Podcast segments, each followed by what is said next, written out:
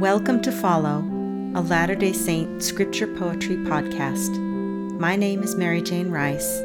Thank you for joining me today. The reading this week is 2 Nephi, chapters 6 through 10. The poem I'm sharing today was inspired by Jacob's words to his people after they had separated themselves from the Lamanites as recorded in 2 Nephi chapter 9 verse 51. Please note that this Jacob is Nephi's younger brother, not the Jacob mentioned in the Old Testament. If you'd like to read along, you can find this poem on my website at merrijanerice.com. Let's begin. Feast. We sit in a clearing as wind pulses through trees, moves hearts to quiver. We gather close, tuck children like chicks under wing we feel like the last people at the end of the world, alone escaped of Israel. Jacob interprets Isaiah by God's gift. He speaks of hands stretched out, ready to winnow and whittle a remnant. We feel the old story flow. Riven cities and abandoned families sink deep. New layers we know ourselves. We pick through ancient words, glean our shade by day, beacon by night. The future seems aloof. We scarcely dare to hope for someone soon to part the curtain over tables laid with fresh bread, water drawn from saving wells, fruit so sweet that tasting tunes our tongues to angel song. Like his brother Nephi, Jacob highly valued the words of the Old Testament prophet Isaiah. We have at least some of his explanations and interpretations of Isaiah recorded in 2 Nephi. In my poem, I imagine Jacob delivering these words to his people during a meeting in a forest clearing.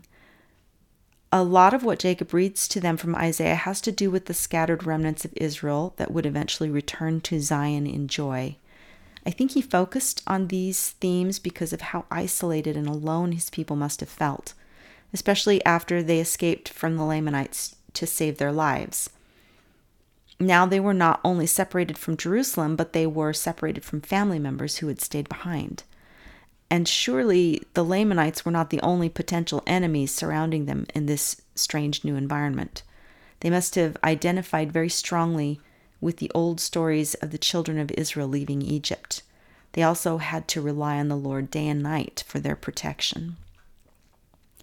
Another reason Jacob may have read Isaiah to his people is because of the messianic prophecies contained in them. They may not have felt like they had much to rejoice about in their circumstances, but he wanted to assure them that they did.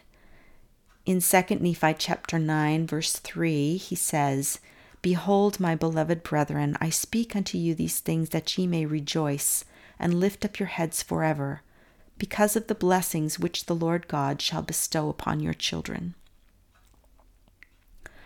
It seems like every generation thinks it is the last one before the end of the world, both in political and spiritual terms. Wars and diseases and earthquakes and floods come and go, and all of them look like potential fulfillments of the signs Jesus said would precede his return. But the Lord is not in the wind and the fire and the earthquake. One day he will return, but maybe the prophecies of wars and rumors of wars and all the scary things, save for the very end, were also meant to help keep us vigilant in our own lives so we can prepare for our own meeting with Him when we die.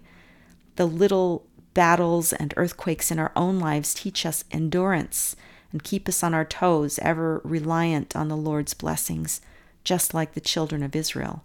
I think this is partly what Jacob was trying to convey. Rejoice, because these things will be fulfilled, both in the grand scope of history and on a personal level. We will not be forgotten by the Lord or miss seeing his prophecies fulfilled in our own lives. I'll end by reading what I think is the most hopeful part of Jacob's discourse in 2 Nephi chapter 9 verses 20 through 22.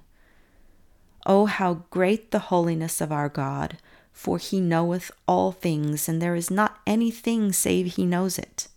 And he cometh into the world that he may save all men, if they will hearken unto his voice. For behold, he suffereth the pains of all men, yea, the pains of every living creature, both men, women, and children, who belong to the family of Adam. And he suffereth this, that the resurrection might pass upon all men, that all might stand before him at the great and judgment day. These words comfort me even when I feel like the last lonely person at the end of the world. Now I'll read the poem for you again. Feast. We sit in a clearing as wind pulses through trees, moves hearts to quiver. We gather close, tuck children like chicks under wing.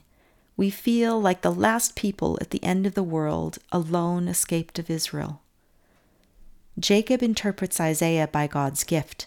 He speaks of hand stretched out, ready to winnow and whittle a remnant. We feel the old story flow. Riven cities and abandoned families sink deep, new layers we know ourselves. We pick through ancient words, glean our shade by day, beacon by night. The future seems aloof. We scarcely dare to hope for someone soon to part the curtain over tables laid with fresh bread, water drawn from saving wells, fruit so sweet that tasting tunes our tongues to angel song. That's all for today.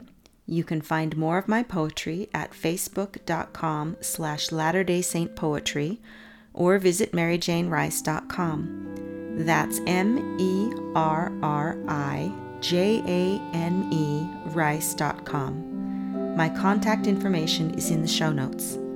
Thank you for listening. May your time spent in the scriptures this week be rewarding.